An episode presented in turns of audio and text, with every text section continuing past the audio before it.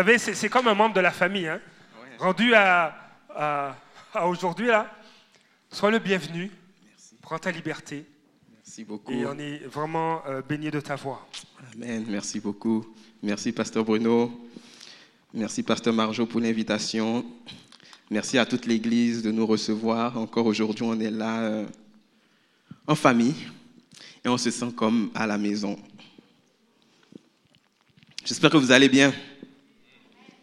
Bon, je n'ai pas l'impression. vous, vous semblez bien timide ce matin. Bon. Alors, euh, la dernière fois, je n'avais pas eu l'occasion de me présenter parce qu'on était avancé dans le temps et je voulais vraiment prendre le temps d'apporter la parole que j'avais eue sur le cœur euh, de façon complète. Aujourd'hui, je vais prendre quand même le temps de me présenter parce qu'il y a quand même des personnes qui ne, ne, me connaissent pas, qui ne me connaissent pas. Je pense que c'est important de le faire. Alors, euh, on va commencer par ça, par cette présentation-là. Euh, vous avez peut-être entendu parler du ministère La Relance. On est déjà venu ici pour prêcher, pour enseigner. Euh, dans le domaine des finances. Et c'est quoi le, ministère La Relance? Le ministère La, la Relance, c'est vraiment un ministère qui est axé sur euh, l'enseignement des principes bibliques dans le domaine des finances personnelles. Et euh, notre mission va s'articuler autour de trois points majeurs et tout qui sont éduquer, libérer et faire prospérer. Ok, lorsque, pourquoi éduquer? Vous savez, il va être dit dans la parole de Dieu que le peuple périt faute de connaissance. Or, la parole de Dieu nous enseigne tellement de choses dans le domaine des finances, alors que nous n'en avons pas conscience, nous ne sommes pas en mesure de le vivre. Et ailleurs, dans un autre passage, dans les psaumes 119, euh, il va dire que c'est la révélation de la parole qui est claire et qui donne de l'intelligence au simple. Et pour avoir cette révélation, il faut enseigner. Et lorsqu'on enseigne, lorsque l'information est transmise, alors à ce moment, ça fait un chemin, chemin dans le cœur et ça devient une révélation pour la personne qui la reçoit. Et c'est pour cela qu'on a ce volet éduquer, donc enseigner pour que le peuple, pour que euh, le monde chrétien francophone comprenne ce à quoi Dieu nous appelle dans ce domaine particulier. Libérer, euh, vous savez tous qu'on peut être aux prises avec toutes sortes euh, de captivités spirituelles, comme de captivité aussi dans le domaine des finances personnelles. Et lorsque Christ dira qu'il est venu pour libérer les captifs. La, libération qu'il apporte ne couvre pas seulement le spirituel, mais couvre un ensemble de domaines, en, réalité tous les domaines de la vie, y compris celui des finances personnelles. Et dans ce ministère, nous apportons aussi des outils pour la libération. Et ensuite, euh, le troisième volet de la mission, c'est de faire prospérer. Dans Genèse 1, 28, il va être déclaré de la part de Dieu, soyez féconds, multipliez-vous.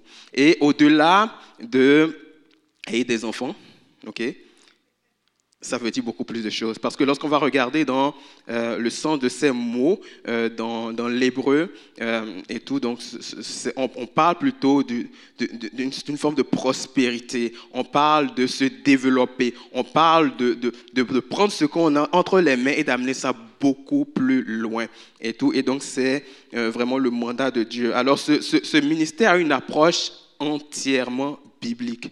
Ok, on n'est pas un, un, évangile de prospérité, euh, on ne croit pas en cela du tout, euh, mais on enseigne ce que, le, ce que Dieu, le cœur de Dieu dans ce domaine des finances. Merci beaucoup, mon frère. Pourquoi le nom de la relance? Si vous regardez dans le dictionnaire, tout simplement, ok, ça s'affiche, euh, ça veut dire simplement dire action de donner un nouvel élan, une nouvelle impulsion à quelque chose.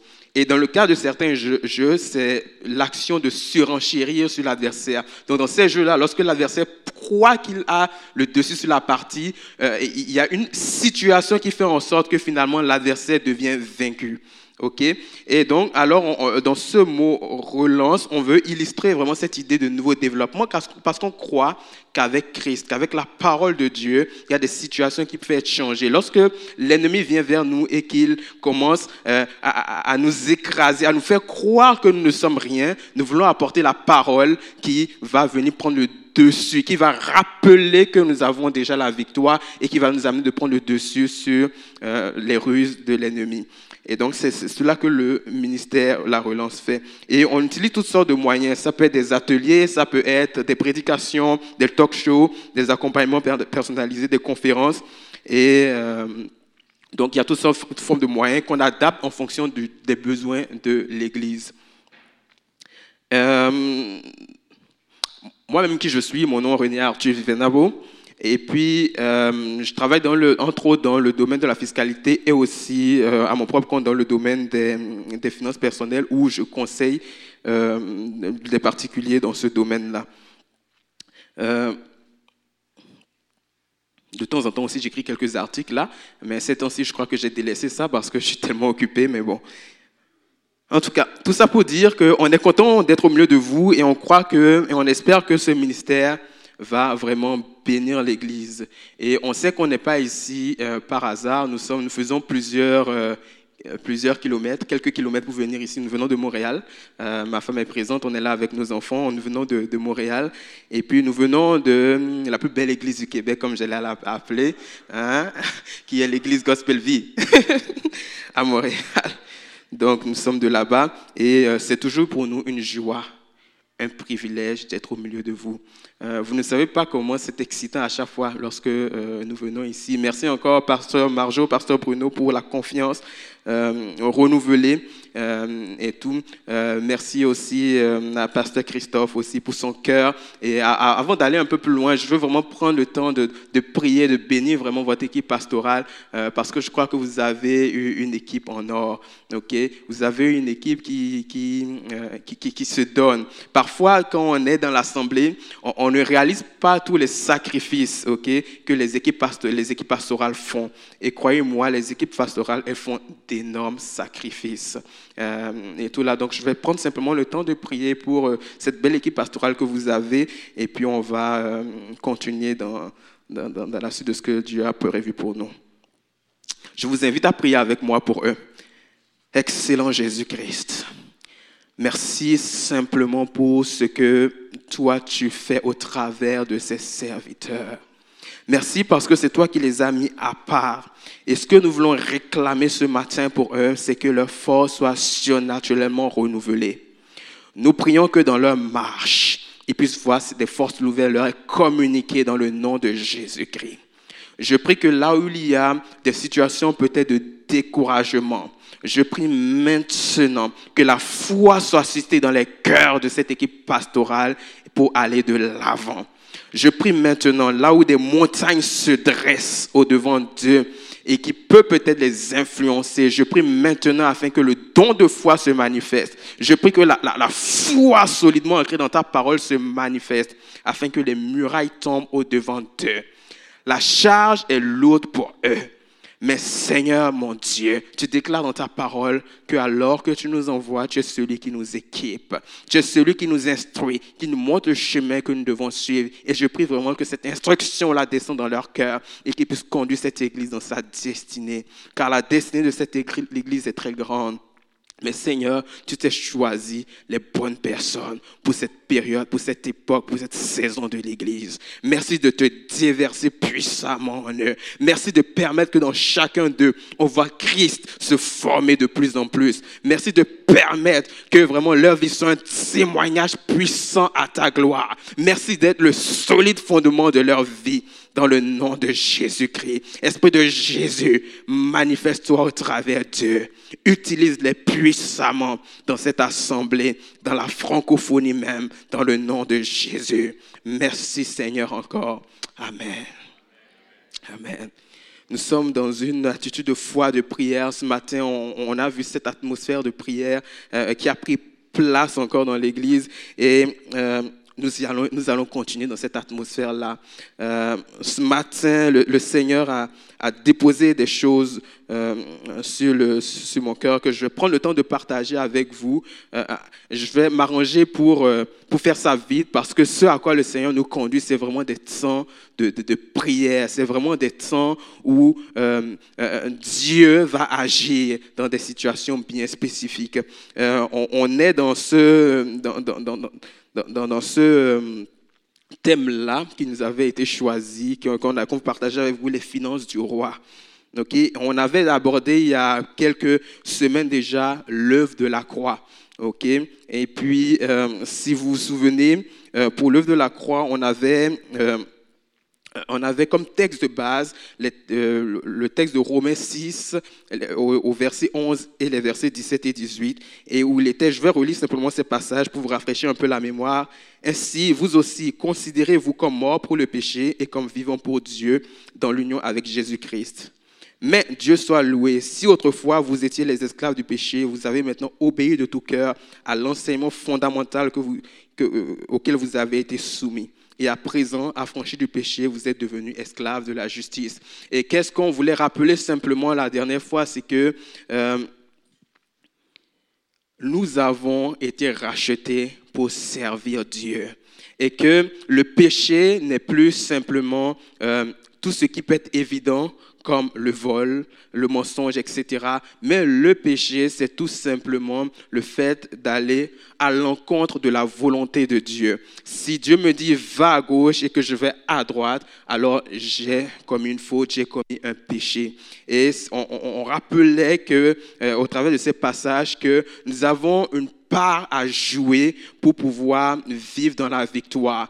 Christ, lui, il a accompli déjà sa part. Et mais ce passage dans Romains 6, 11 disait qu'il fallait que nous considérons et tout comme mort pour le péché, comme vivant pour Dieu. Donc quelque part, euh, il nous incombait de devoir euh, faire notre part parce que Dieu a fait sa part par Jésus-Christ et nous aussi nous avons une part à faire. Et plusieurs, euh, comme je rappelais à certains, plusieurs vont peut-être se demander Comment se fait-il, alors que Jésus a tout accompli, comment se fait-il que alors je sois obligé de faire, d'accomplir des choses encore pour ma part? Et j'avais illustré de cette façon, et je vais réillustrer encore avec la, même chose, c'est que vous vous souvenez, j'avais parlé du médecin. ok? Un médecin, qu'est-ce qu'il fait? Qu'est-ce donne le droit de pouvoir exercer ok, auprès des malades, c'est parce qu'il a reçu un diplôme, il a reçu une attestation qui stipule un tel, une telle est autorisée à exercer euh, euh, dans ce domaine de la médecine parce qu'elle a rempli tous les critères. Et le recteur de l'université met son sceau dessus. Et lorsque le, recteur a mis son sceau, cela donne droit à la personne de, postuler et de pouvoir avoir un emploi de médecin pour venir euh, exercer dans ce domaine de la médecine sur des patients. Mais si cette même personne, ce médecin, alors qu'il a reçu son diplôme, il reste chez lui couché pensant que son chèque de paie va tomber, il se leurre. Il pourrait même appeler euh, le ministre de la Santé, euh, Madame Macan, c'est ça, hein? Madame Macan. Il dit, Madame Macan, j'ai eu mon diplôme, maintenant veuillez me virer mon 200 000 dollars par mois. OK? Euh, Malheureusement, ça ne va pas se passer comme ça parce que la ministre, qu'est-ce qu'elle va dire? Elle va dire, mon cher, ma chère, j'ai déjà instruit l'administration publique, j'ai déjà instruit les hôpitaux de vous, de vous accueillir si vous vous présentez à eux afin que vous puissiez exercer. Et cette personne devra donc se lever ok, et aller dans les hôpitaux, postuler, avoir son emploi et commencer à travailler. Et là, elle aura la récompense qui lui est incombée, donc le salaire auquel elle s'attend. Et donc, on parle, on parle d'un acte légal, ok, qui lui permet d'exercer. L'acte légal, c'est le saut du recteur sur son diplôme. De la même façon, ce que Christ a accompli à la, à la croix est un acte légal, ok. Et cet acte légal-là nous donne aujourd'hui le droit de vivre la vie que Dieu a tant donné. C'est pour cela que dans ce passage Romain, il va dire que nous devons nous considérer. Cela veut dire que nous devons prendre conscience de ce qui a été fait et maintenant vivre à la manière dont Dieu nous appelle à vivre. Et donc, c'est pour cela qu'il est important euh, d'aligner notre volonté sur la volonté de Dieu, de, faire, de, de, choisir à marcher selon son cœur, parce que nous ne sommes plus esclaves du péché, mais esclaves de la justice. Et dans le domaine des finances, comment ça s'appliquait tout simplement, c'est de finalement se soumettre à Dieu pour que dans cet aspect de nos vies, il devienne maître. OK? Donc ça, c'était pour euh, brièvement pour vous rappeler ce, ce dont on avait discuté il y a quelques semaines. Et puis aujourd'hui, euh, nous devons regarder ensemble la mentalité du royaume comparativement à la mentalité du monde. C'était ce qui était prévu. Ok? Euh, j'avais toutes sortes de choses en, tête, mais le Saint-Esprit veut que les choses soient conduites quelque peu différemment. Alors, je vais prendre le temps de partager ce que le Saint-Esprit a, mis sur mon cœur pour vous et euh, nous allons prendre vraiment le temps de prier. Est-ce que vous vous souvenez, il y a quelques semaines, je vous avais dit que euh, dans cette église, ok, le Seigneur a mis à part des personnes pour pouvoir euh, œuvrer, pour pouvoir soutenir financièrement euh, des, euh, des, ministères, pouvoir soutenir l'œuvre missionnaire au, grand, au, sens, le plus large, c'est donc pour soutenir l'expansion du royaume. Et le Saint-Esprit m'a encore rappelé ces choses-là, et il l'a fait encore avec insistance. Et je veux donc réaffirmer ces choses-là, et je veux, au travers de ce que le Seigneur nous a déposé sur mon cœur, vraiment amener cette Église, toutes ces personnes-là qui se sont rejointes par ce message-là, à, vraiment se mettre à la disposition de Dieu. Ok? La première des choses qu'on va voir euh, aujourd'hui, c'est euh, la loi de la semence et de la moisson. J'entendais, hmm, on dirait que c'était attendu, mais bon. Le texte de base, ce sera euh, dans 2 Corinthiens, euh, les chapitres 8 et, le, chapitre, le chapitre 8 et le chapitre 9. On a, euh, plusieurs ont probablement entendu parler de la loi de la, semence et de la moisson, peut-être sans vraiment comprendre, sans savoir ce que c'était, etc. Mais aujourd'hui, on va prendre le temps de la regarder. ce, que, ce, que, je vais communiquer aujourd'hui, ce ne sera pas vraiment un enseignement, mais ce sera plutôt commenter ces passages-là parce que je crois qu'il y a quelques éléments qui peuvent être importants à, saisir euh, et tout. Et euh, lorsqu'on regarde dans ce chapitre de, 8 et 9 de 2 Corinthiens, en fait, on, réalise que Paul, euh, après qu'il ait, encouragé l'église de Corinthe à préparer un, don qui était déjà planifié, prévu, il, va leur rappeler vraiment ce principe-là qu'est la loi de la semence et de la moisson.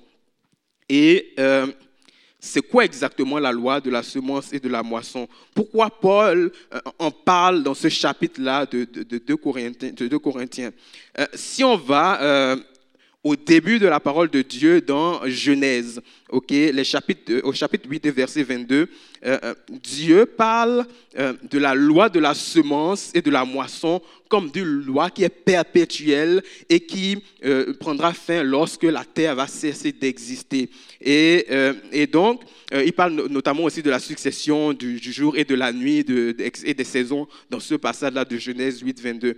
Et donc, Paul, en, parlant de cette loi de la semence et de la moisson appliquée dans le domaine des finances, de la générosité, il, fait, un rappel de ce que Dieu a déjà établi et tout par le passé et tout. Et lorsqu'on va euh, dans, la compréhension de ce mot, euh, euh, semence et tout, il faut déjà savoir ce que ça veut dire semence.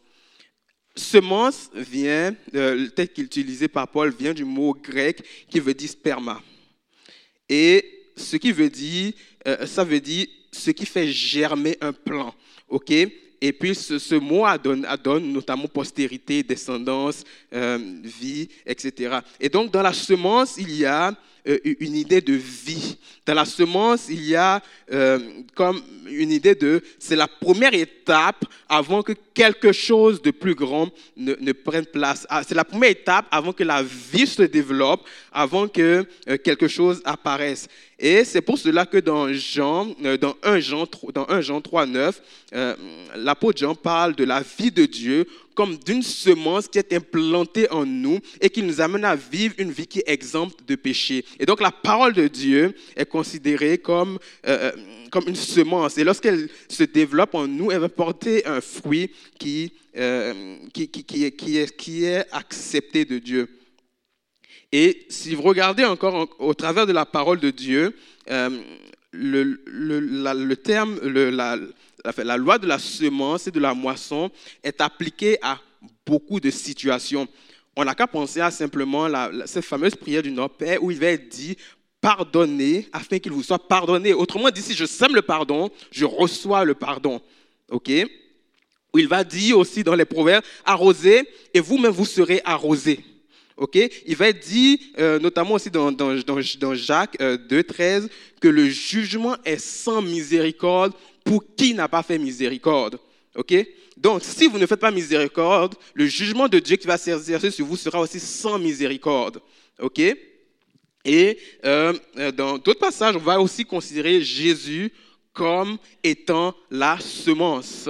Ok, et donc, il est intéressant de constater que la loi de la semence et de la moisson euh, est applicable à un ensemble de domaines, à un ensemble de situations. Elle peut s'appliquer à toutes sortes de choses.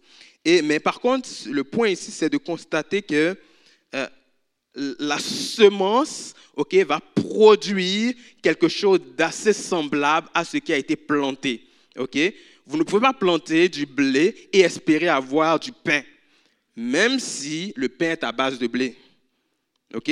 Donc ce qu'on a planté, c'est ce qu'on va récolter.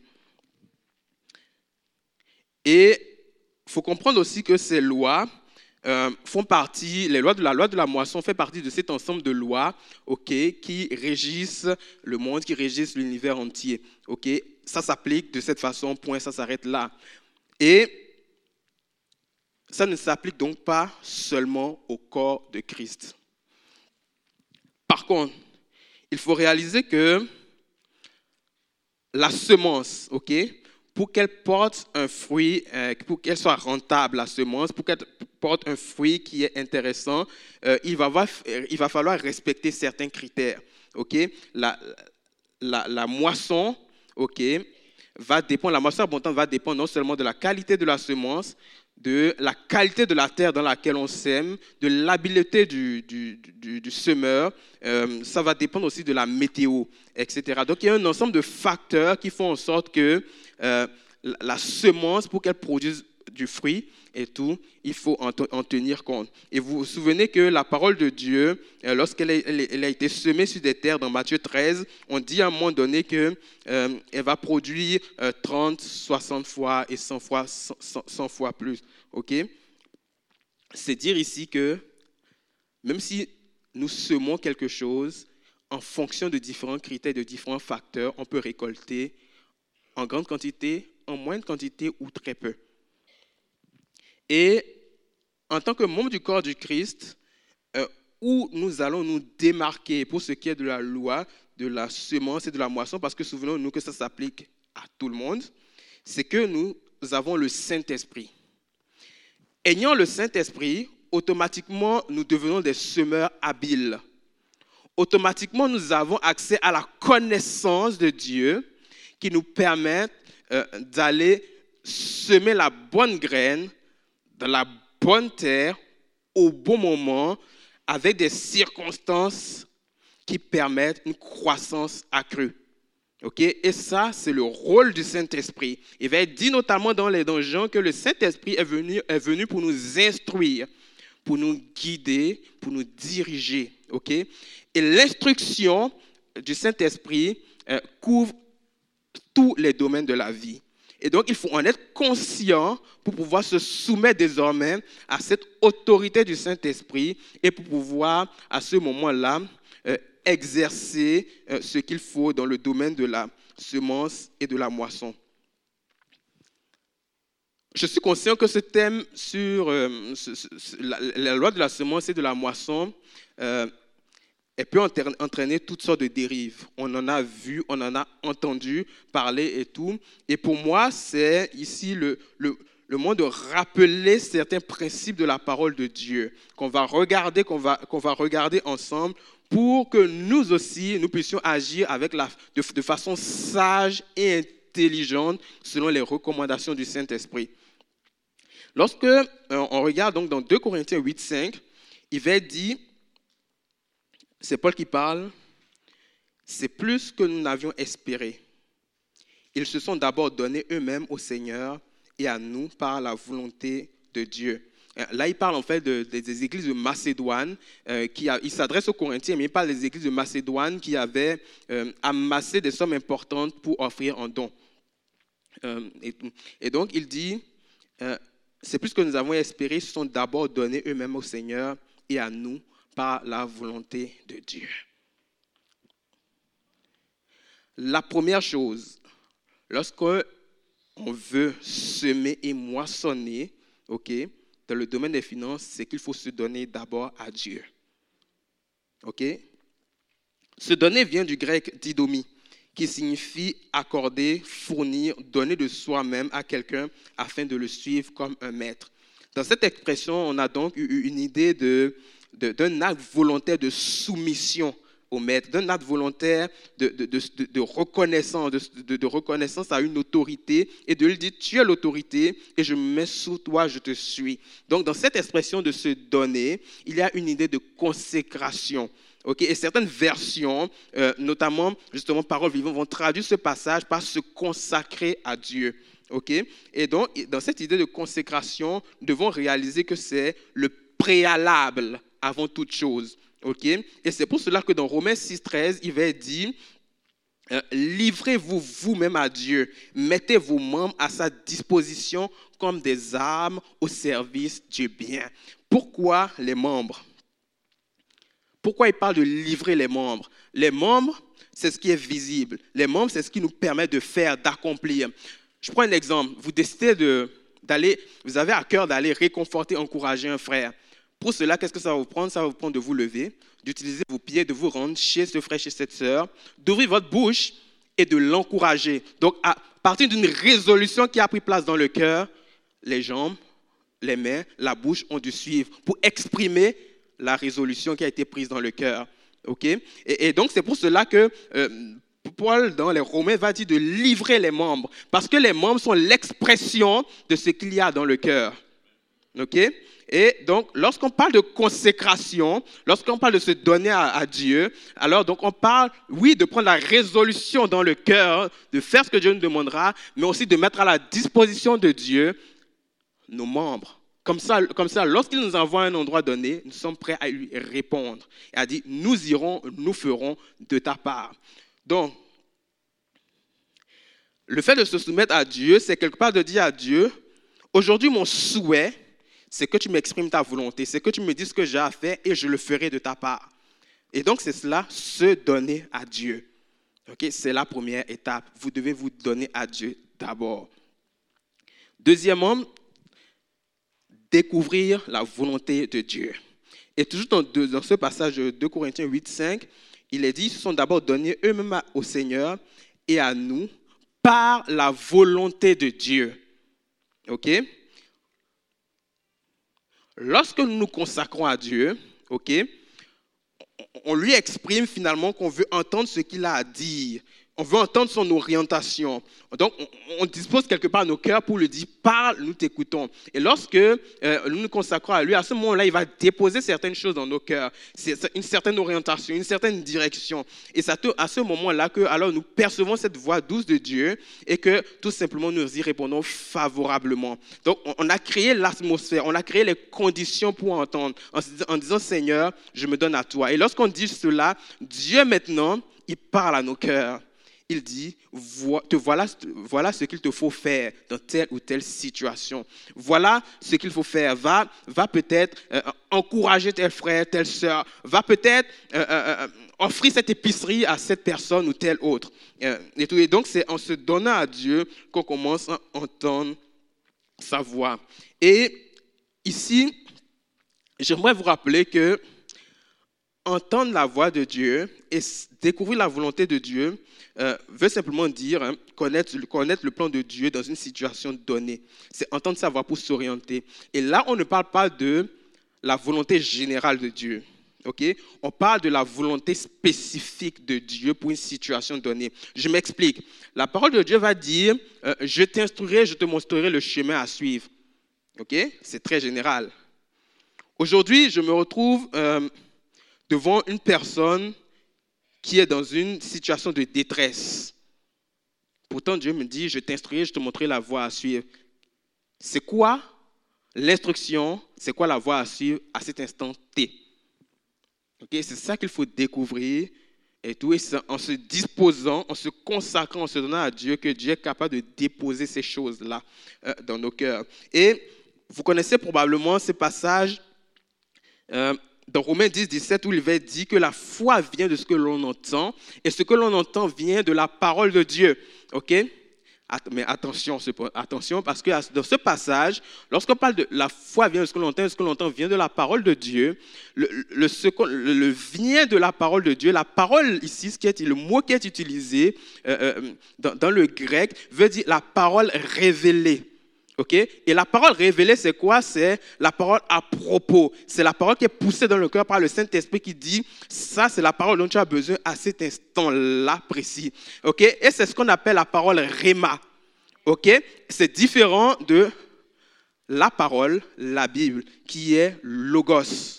OK, dans le, dans le grec. Et donc, la Bible peut employer le terme parole, mais si on ne connaît pas le le, sens du mot grec qui a été utilisé originellement, on peut passer à côté des choses. Donc, ce n'est pas parce que je lis dans la Bible que Dieu guérit que je vais guérir.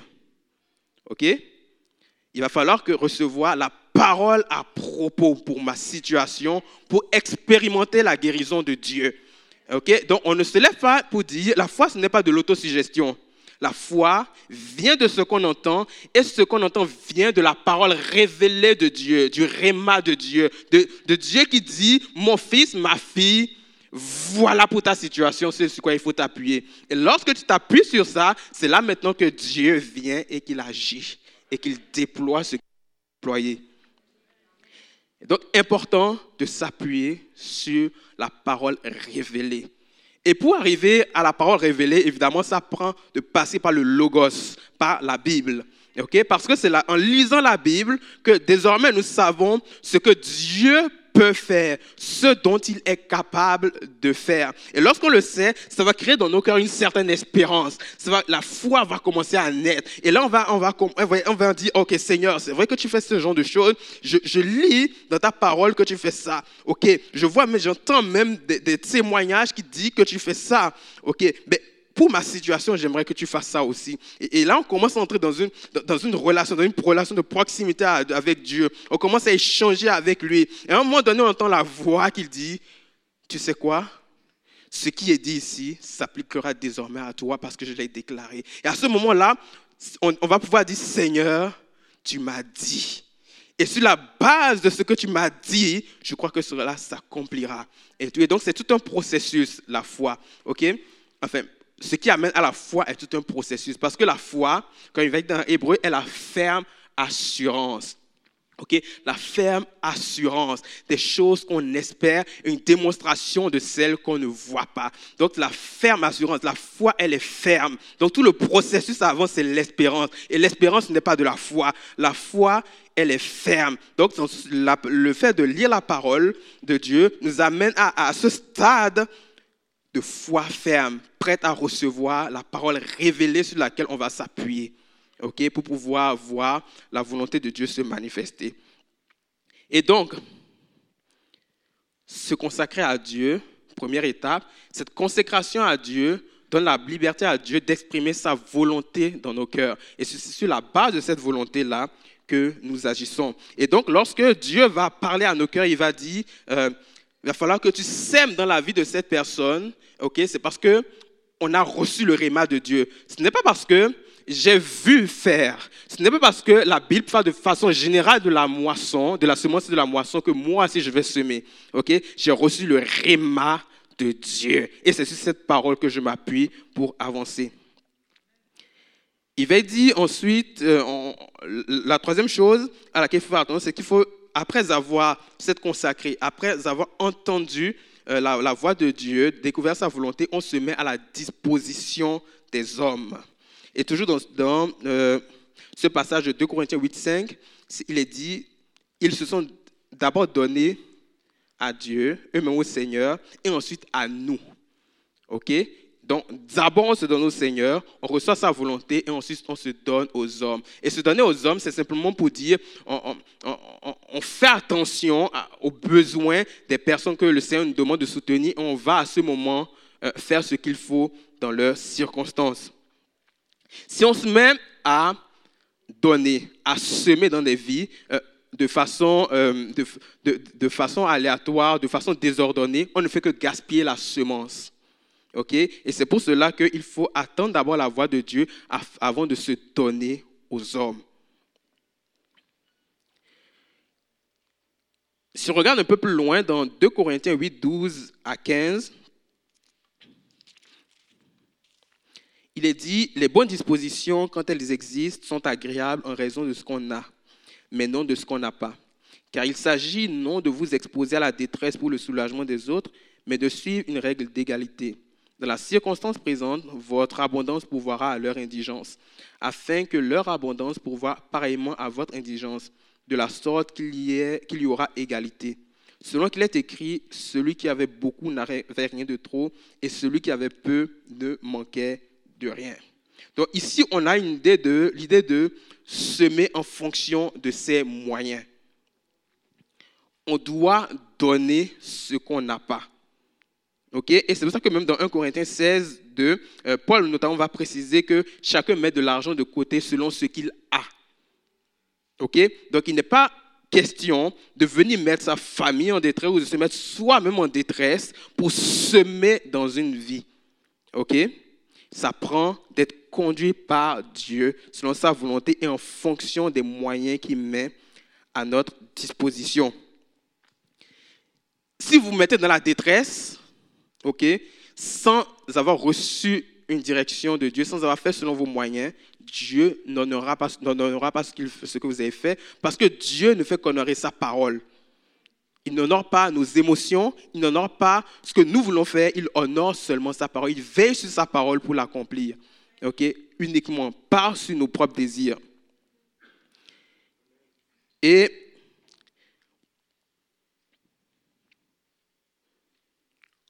Une autre chose, j'essaie d'aller vite, comme je ne peux vraiment pas prendre le temps de, m'attarder sur ces choses, c'est vraiment donner quelques éléments pour qu'on puisse prendre le temps de prier. L'autre élément, c'est on se retrouve dans 2 Corinthiens 9, 7, où, que je vais lire, que chacun donne comme il l'a résolu en son cœur, sans tristesse ni contrainte, car Dieu aime celui qui donne avec joie. Autrement dit, ce n'est pas les circonstances extérieures, ok, qui doivent venir déterminer euh, la semence qu'on doit donner. Ce n'est pas l'environnement, ce ne sont pas les circonstances, ce n'est pas la pression des autres parce que je veux faire quelqu'un que je veux faire comme lui. Il faut que ce soit un acte délibéré, ok, le fruit de ma réflexion qui se base bien évidemment sur la parole révélée de Dieu qui m'amène à donner et sans contrainte. Si dans mon cœur je ressens une contrainte, si dans mon cœur euh, euh, je n'ai pas la, joie de donner, il ne me sert à rien de le faire. OK? Parce que Dieu donne celui qui Dieu aime celui qui donne avec joie. OK? Et donc si dans mon cœur il y a une forme de, de, de, de un manque d'assurance, une incertitude, ou si je le fais simplement pour que les d'autres me voient, pour, parce que les circonstances m'amènent à le faire, automatiquement je m'arrête. Et je vais dans la présence de Dieu afin que de sonder mon cœur devant Dieu. Il est important de donner sans contrainte. Dans 2 Corinthiens 9, 10, il va dit Celui qui fournit la semence au semeur et du pain pour sa nourriture vous fournira et vous multipliera la semence et il augmentera les fruits de votre justice. Ici, qu'est-ce qu'on a? C'est que ce qui est dit tout simplement, c'est que Dieu nous donne la semence nécessaire. OK? Non seulement il va fournir pour nos besoins primaires, parce qu'on parle de Dieu qui nous donne le pain dont il est nécessaire, mais on donne aussi la semence. Il va fournir non seulement pour nos besoins, pour les besoins de nos familles, mais il va nous donner les moyens d'aller semer, d'aller nous déverser dans des vies. OK? Et là, il faut donc qu'on apprenne à discerner ce qui est la semence et ce qui est le pain. OK? Et pour ça encore, pour pouvoir y arriver, ça va prendre cette intimité avec le Saint-Esprit. OK? Pour pouvoir être en mesure de déterminer ce qui est la semence et ce qui est le pain. Le pain, c'est pour nous. La semence, c'est pour les autres. OK? Et donc, il faut discerner ces choses. Et il faut comprendre que si Dieu donne la semence, c'est qu'il a un plan. OK? Si Dieu dit ce montant, cette somme d'argent est une semence, ça veut dire qu'il a un plan pour assurer nos besoins primaires, qu'il a un plan pour le paix. OK? Tout à l'heure, vous vous souvenez que j'ai dit qu'on euh, devait donner selon ses moyens. Je vais rééquilibrer ça parce qu'il y en a qui vont simplement dire OK, je fais ma liste des dépenses. À la fin, il n'y a pas de, surplus par rapport au revenu zéro, donc je n'ai rien à donner. ok? Mais je vais rééquilibrer ça autrement. Il faut donner selon ses moyens, mais parfois, le Saint-Esprit va nous amener à poser des actes de foi. On regarde sur le papier, c'est pas possible. Mais Dieu dit, ce que tu as dans tes mains, en réalité, ce n'est pas du pain, mais c'est de la semence. OK? Et à ce moment-là, tu dois l'utiliser comme une semence. Et comme c'est lui qui fournit le pain, tu sais qu'il te donnera le pain nécessaire au moment convenable. OK Donc, il faut pouvoir opérer dans cette dimension-là où, finalement, parce qu'on s'est consacré à Dieu, on est prêt à entendre ce qu'il va nous dire à ce moment-là. Je, prends je fais un court témoignage. Euh, euh, mon épouse et moi, le Seigneur nous avait mis certaines choses à cœur, ok? Et sur le papier, là, je parle d'une expérience personnelle. N'allez pas l'appliquer à vous, c'est une expérience personnelle, ok? Le, Seigneur nous a mis à cœur de faire certaines choses. Sur le papier, on était en déficit, ça nous amenait en déficit pendant plusieurs euh, semaines, voire plusieurs mois même. Nous avons choisi d'obéir à Dieu, de le faire quand même. Mais nous avons vu la fidélité de Dieu. Nous avons vu sa provision à chaque étape. Lorsque nous avons besoin de quoi, Dieu a pourvu. OK? Parce que nous avons reconnu ce qu'était la semence et ce qu'était le pain. Nous avons pris, nous avons fait ce qu'il fallait et Dieu s'est chargé du reste. Et là, comme je vous dis, c'est une expérience personnelle qui s'est appuyée sur ce que nous avons reçu de Dieu. OK? Et non une expérience que vous devez vivre. Si Dieu vous en parle, ok, vous le faites. Mais là, on parle d'une expérience personnelle. Je veux vraiment clarifier. Ne, faites pas des choses que Dieu n'a pas dites. Il faut entendre la voix de Dieu, sinon vous allez vous mettre dans des situations scandaleuses. Ok? Bon. Oui, il vaut, mieux prévenir que guérir. Donc, notre responsabilité, c'est de reconnaître les ressources que Dieu a mises à notre disposition, de savoir les utiliser selon son cœur. Pour terminer avec la loi de la semence et de la moisson, lorsqu'on va dans 2 Corinthiens 9, 10 à 14,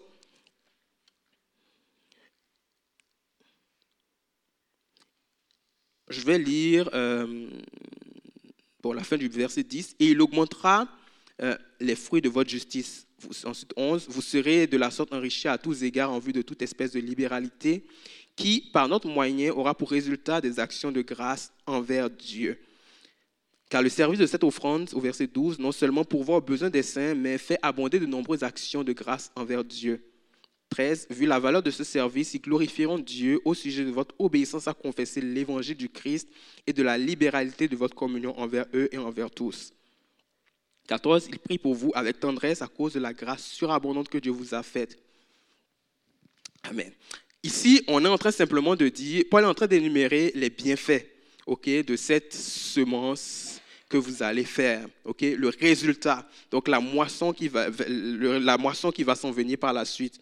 Premièrement, accroître les fruits de la justice. Je ne veux pas aller dans le détail de ce que c'est accroître les fruits de la justice, mais c'est tout simplement l'idée d'être approuvé par Dieu. OK? Il vous met approuvé par Dieu que par les hommes. Et il parle aussi de l'accroissement de biens matériels. OK? Il dit vous serez de plus en plus riches. Attention, il dit vous serez de plus en plus riches pour pouvoir donner encore plus. OK? Oui, vous allez en avoir plus pour satisfaire vos besoins, pour vous faire plaisir, mais pour donner encore plus aussi. OK?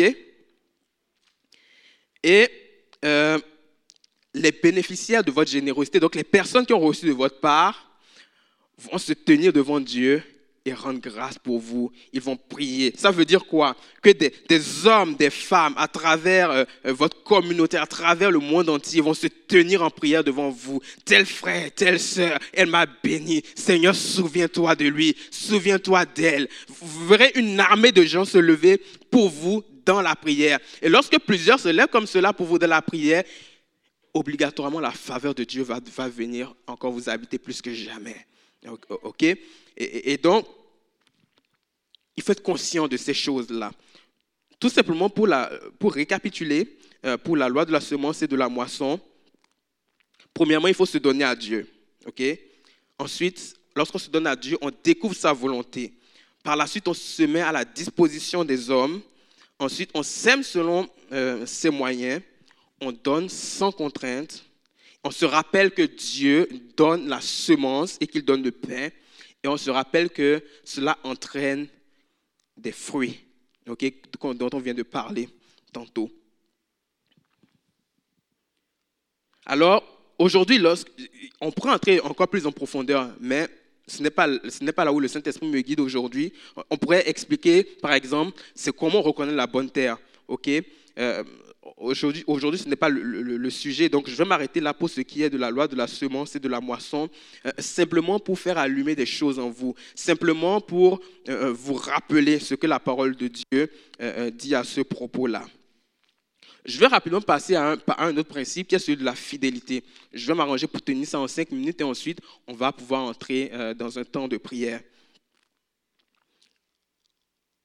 Dans 1 Corinthiens 4, 2, il va dire Or, enfin, en fin de compte, que demande-t-on à des intendants? Qu'ils accomplissent fidèlement la tâche qui leur a été confiée. Et le mot fidèle ici, qui a été utilisé, veut simplement dire sur loyal. On utilise cette, expression-là pour euh, des personnes qui se montrent fidèles dans les transactions d'affaires, dans l'exécution des ordres, dans l'accomplissement des devoirs officiels.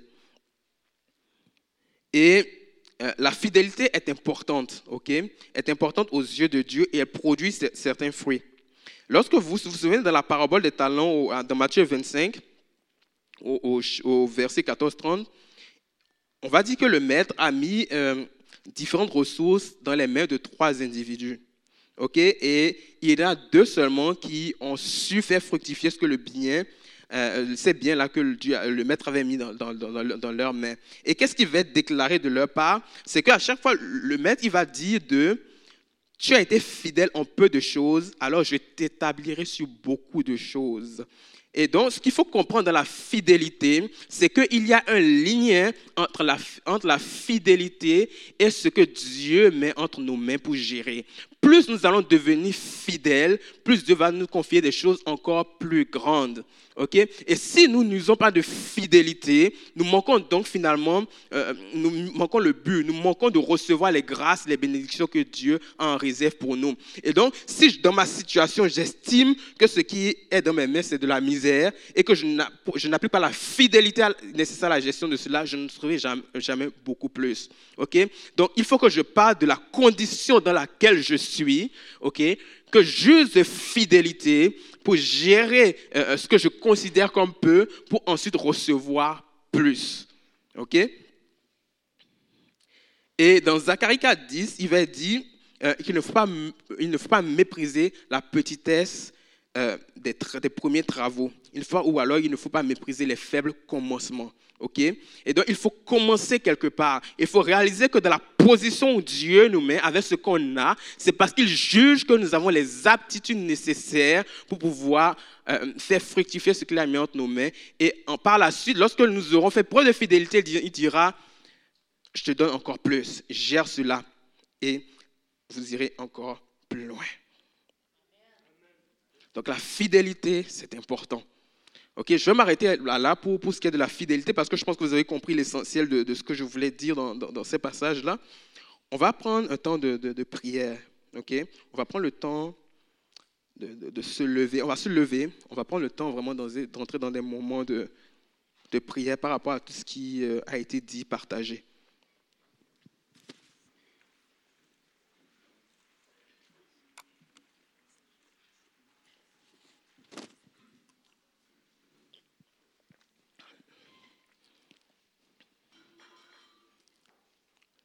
Les musiciens vont nous accompagner. Bon, merci.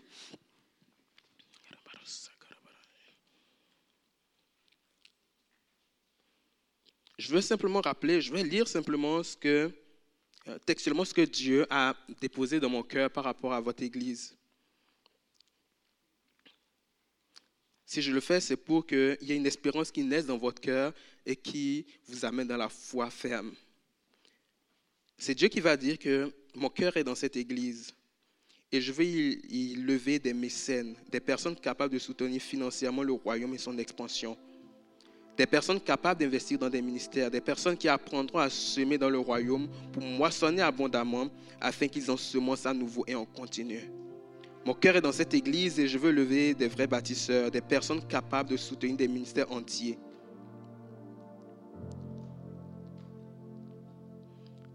Doivent comprendre l'importance de la semence et de la moisson pour le royaume. Les impacts de cette semence, non seulement pour eux, mais pour le corps dans son ensemble. Je veux voir cette Église prospérer à, tous égards comme prospère l'état de leur âme.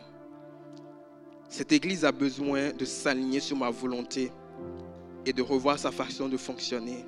En son sein, j'y ai déposé des personnes et des ressources importantes pour soutenir la mission. Mais plusieurs n'en sont pas conscients ou n'utilisent pas ces ressources à bon escient. Certains pensent que ces ressources ont été mises à leur disposition simplement pour les satisfaire. Mais il est bon de rappeler ce matin que ces ressources ont été mises à votre disposition pour faire avancer le royaume, pour investir dans le royaume. Et vous savez, la fidélité, ça demande de la discipline. Ça demande parfois des frustrations, des sacrifices. Mais en bout de ligne, ce qu'on y gagne est bien plus qu'on peut penser. Ne nous privons pas de grâce excellente. Et ce matin, nous allons entrer dans, dans temps de prière si vous voulez commencer par un chant, peut-être pour que les cœurs se disposent, on va, il y aura quelques appels. je crois qu'il y en a plusieurs qui se retrouvent dans ce, dans, dans, dans ce message. Et je crois que c'est l'occasion de se de dire, Seigneur, on est là pour toi. On est prêt à se donner. On est prêt à aller vers où euh, tu veux que nous allions. Alors on va laisser l'équipe avec un chant, un premier chant déjà, un chant. Vraiment disposez vos cœurs devant le Seigneur. Parce que je crois qu'il va parler encore à plusieurs ce matin. Je crois qu'il va confirmer des appels, qu'il va confirmer des choses.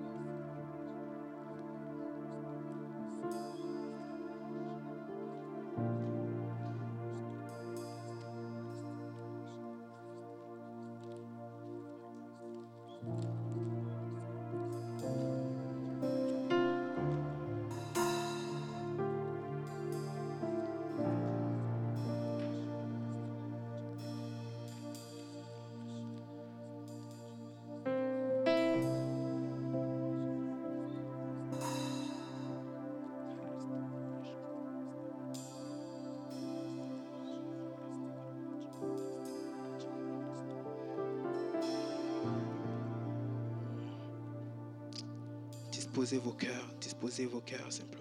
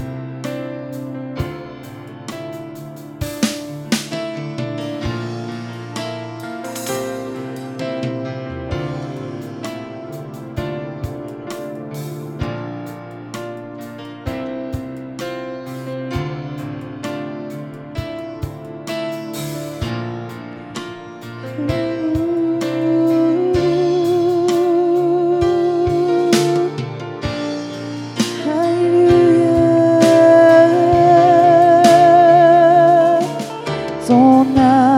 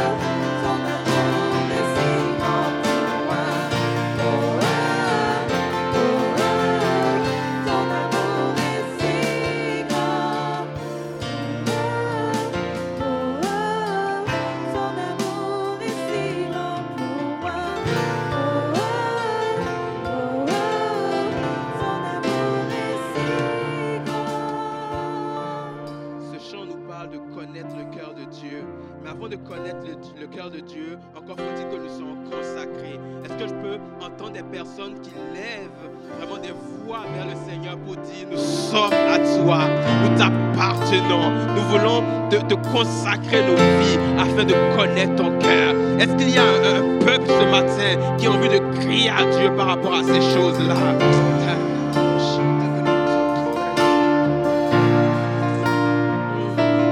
On veut se consacrer à toi. On veut te reconnaître comme Seigneur et comme Maître. On veut te reconnaître comme tout-puissant. Tu es celui qui nous a rachetés de la mort et du péché. Tu es celui qui nous a fait revivre avec toi. Tu es celui qui a mis en nous une vie désormais d'espérance. Tu es tout pour nous. Et ce matin, nous voulons te dire, nous t'appartenons. Nous voulons te dire, nous sommes à toi. Nous voulons te dire, nous sommes prêts à nous offrir à toi, à livrer nos membres, à te livrer nos membres. Parce que tu es notre Dieu. Parce que tu es notre Seigneur. Ce matin, nous ne voulons pas nous priver de ta présence. Mais nous voulons te toucher et te dire, papa, nous sommes prêts à entendre ton cœur. Nous sommes prêts à entendre ta parole. Nous sommes prêts à entendre nous.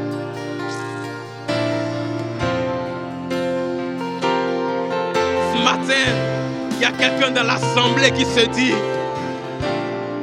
est-ce que cette parole, elle est réellement pour moi? Et le Seigneur, qu'est-ce qu'il te répond ce matin? C'est que cette parole s'adresse à toi. Tu mets devant ton Seigneur cette incapacité qui est devant toi.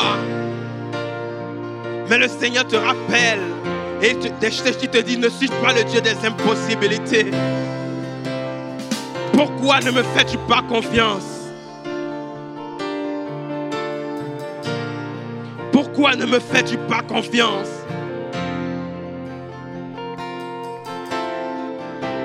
Ce matin, tu es venu avec le cœur lourd.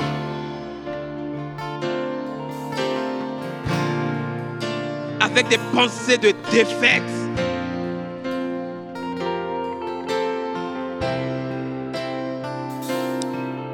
La réponse de Dieu.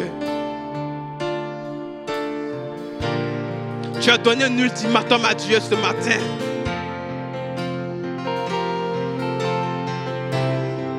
Et Dieu te répond. Il te dit, ce n'est pas cet ultimatum qui fera bouger sa main. Mais sois conscient de son amour pour toi. Et le jour où tu prendras conscience de cet amour, déploiera sa main avec puissance. Parce que ce qu'il fait n'est que grâce.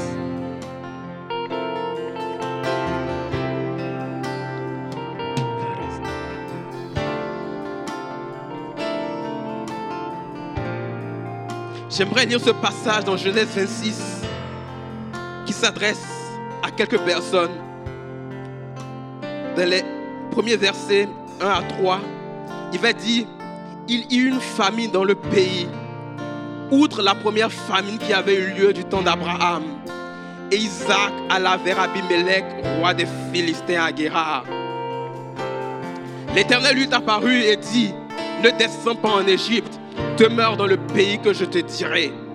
Séjourne dans ce pays-ci, je suis avec toi, je te bénirai, car c'est à toi et à ta descendance que je donnerai toute cette terre. Je tiendrai ainsi le serment que j'ai prêté à ton père Abraham. Et plus loin dans les versets 12 à 14 de ce chapitre 26 de Genèse, il va dire, Isaac sema dans ce pays et il y récolta cette année le centuple, car l'Éternel le bénit. Cet homme devint riche et il alla s'enrichissant de plus en plus au point d'être vraiment fort riche. On voit dans le pays où Isaac se trouvait qu'il y avait une situation de famine. Peut-être que ça correspond à ta situation. Peut-être qu'il y a une détresse quelconque. Peut-être qu'il y a une incompréhension par rapport à ton environnement. Et tu te dis, là-bas, l'herbe, elle est plus verte. Mais comme Dieu a dit à Isaac, reste dans ce pays a la famine. Dieu te dit, reste à cet endroit. Et je te dis bien plus que cela, il te dit, sème comme Isaac a semé.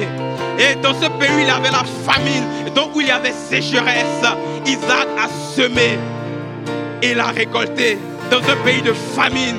Alors toi, si Dieu te dit, peut-être que tu vois la famine, mais il te fait récolter. Peut-être que tu vois l'incapacité, mais il est le Dieu de toute capacité. Et ce qu'il te demande de semer, il le récoltera. Tu le récolteras. Dieu a mis en cette église des personnes qui tiennent dans leurs mains des semences pour le royaume. Et ce matin, c'est le temps pour vous de dire, Seigneur, nous voulons faire ta volonté. Alors que plusieurs reçoivent des confirmations à l'instant dans leur cœur. Je prie maintenant, Saint-Esprit, que en fonction de ce que les gens ont reçu, les personnes ont reçu, qu'ils agissent. Je prie que là où il y a des doutes, là où il y a du questionnement, tu apportes la réponse dans le nom de Jésus-Christ.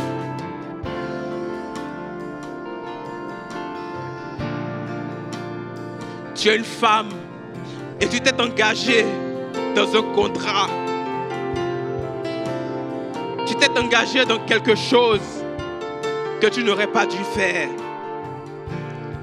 Le Seigneur te dit ce matin, humilie-toi afin de défaire ce dans quoi tu t'es engagé. Et attends ma parole, parce que ma parole viendra. Elle te donnera la direction nécessaire. Ne t'entête pas, parce que si tu t'entêtes, tu récolteras la misère.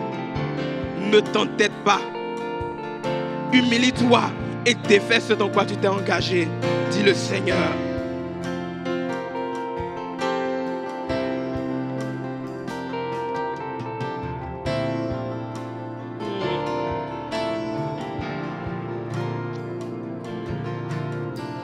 Alléluia, Seigneur Jésus.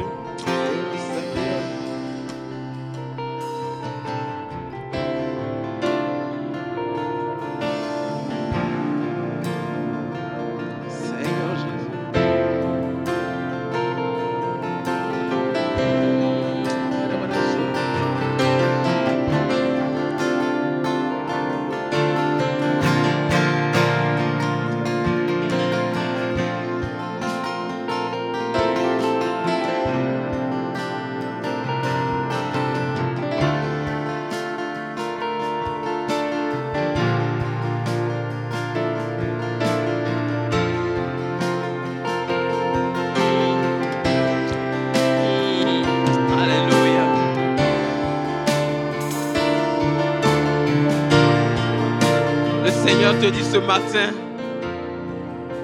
ne méprise pas ce que j'ai mis entre tes mains. Vous savez, David n'est pas devenu un tueur de géants par hasard. Il n'est pas devenu un guerrier redoutable par hasard. Souvenez-vous, lorsqu'il s'est présenté devant Saül pour aller affronter Goliath, Saül va lui dire, mais tu es un jeune homme. Et qu'est-ce qu'il va répondre à Saül? Il va dire à Saül, quand j'étais près du troupeau de ma famille, lorsque un animal, un lion, un ours venait à main nue, je me battais contre cet animal et je le chassais afin que je le tuais même, afin que soit préservé le troupeau. Il a commencé loin des regards, méprisé même de sa famille, loin des regards, avec ce qu'il avait entre ses mains. Il a pris soin de ce troupeau. Il a gardé ce troupeau. Il s'est battu. Il a développé des armes. Et lorsqu'il s'est présenté devant Saül pour affronter Goliath, il s'est souvenu de la fidélité dont Dieu avait fait preuve lorsqu'il avait en main de petites choses. Et s'est dit, si Dieu été fidèle à ce moment-là, il le sera encore pour de plus grandes choses. Et cette fidélité qu'il a vue de Dieu, c'est parce que lui-même, il a été fidèle. Il n'a pas méprisé ce qu'il avait entre ses mains. Il n'a pas méprisé le rôle de berger qu'il avait à ce moment-là. Il n'a pas méprisé ce que le Seigneur lui demandait de faire. Il s'est battu à main nue. Et désormais, il est devenu un tueur de géants. Il est devenu un guerrier redoutable. Toi aussi, le Seigneur te dit, oui, tu as reçu des choses dans tes mains. Sois fidèle. Et je te mènerai dans des endroits où tu n'as pas été encore. Je te mènerai dans des endroits où plusieurs seront étonnés de ce que tu feras en mon nom. Où plusieurs seront étonnés de ce que tu accompliras. Parce que tu auras été fidèle. Si tu es fidèle, je serai fidèle avec toi. J'aimerais rappeler aussi l'histoire de cet homme, Joseph, qui avait reçu une grande vision de Dieu.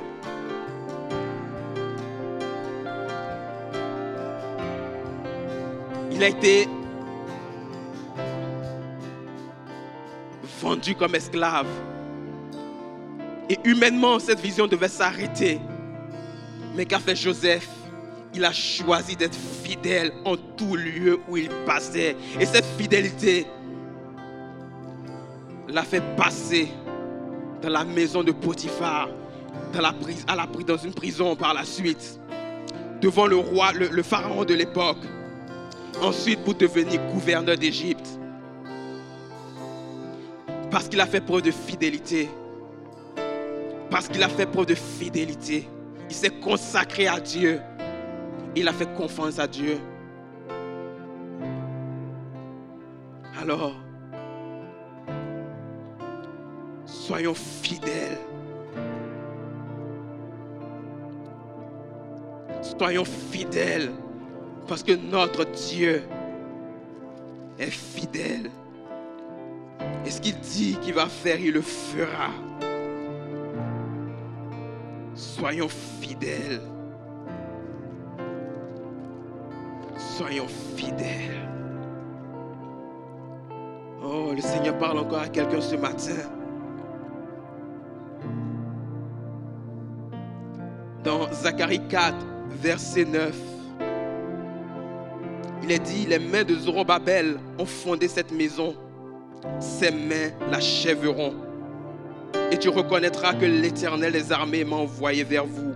Une autre version va dire, moi je lis dans la version euh, la colombe, lui second la colombe, mais une autre version va dire, les mains de Zorobabel ont, fondé, ont posé les fondations. Et ses mains achèveront.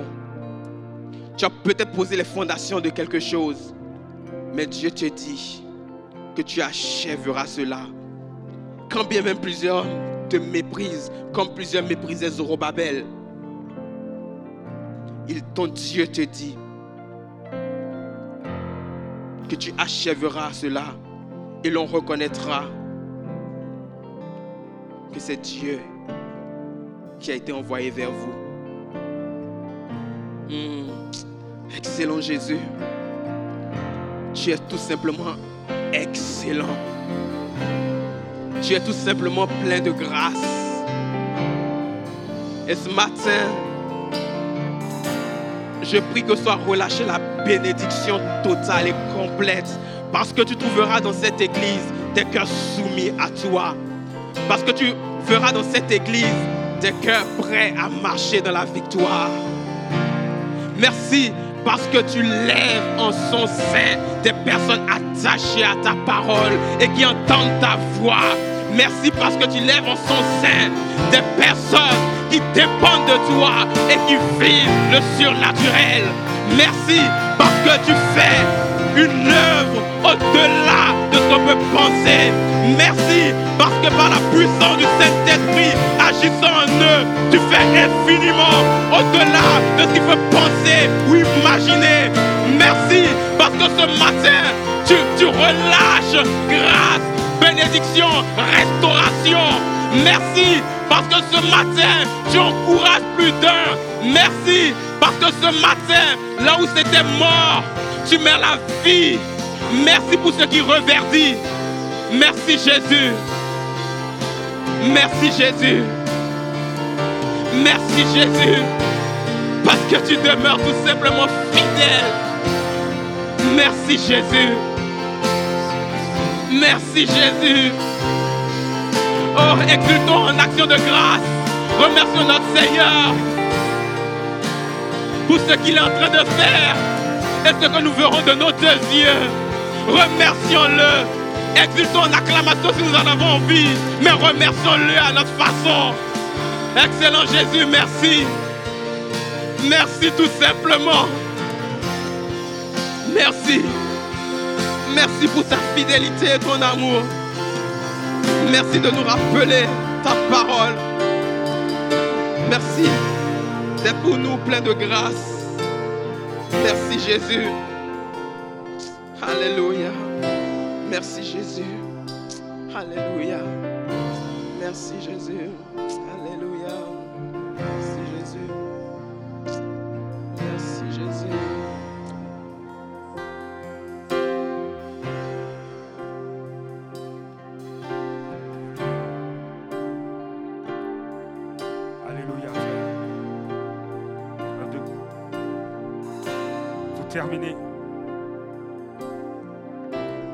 Je, demanderai à, tous ceux qui ont moins de, de 25 ans de se lever.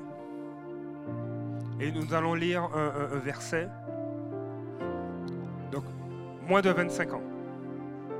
Si j'en vois qui sont, assis, je vais aller les voir personnellement. Alléluia. Nous allons lire le, le, le verset 13 de Éphésiens chapitre 6. Dieu nous appelle à marcher dans la fidélité. Et, tu dois tenir ferme dans la fidélité. Et je demandais à Joshua de lire ce verset. Et ensuite, il y a une génération qui va le déclarer.